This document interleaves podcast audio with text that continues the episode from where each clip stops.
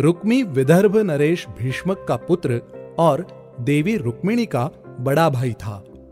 रुक्मी अपनी बहन का विवाह अपने मित्र शिशुपाल से करना चाहता था, परंतु देवी रुक्मिणी के आग्रह पर श्री कृष्ण ने उससे विवाह करने के उद्देश्य से विदर्भ से उनका अपहरण कर लिया।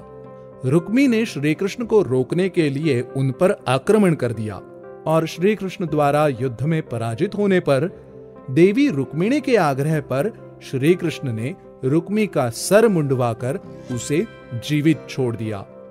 महाभारत युद्ध के समय रुक्मी अर्जुन और दुर्योधन दोनों के पास उनके साथ युद्ध करने का प्रस्ताव लेकर गया। परंतु उसके बड़ी बड़ी हांकने के कारण दोनों ने ही उसका प्रस्ताव ठुकरा दिया।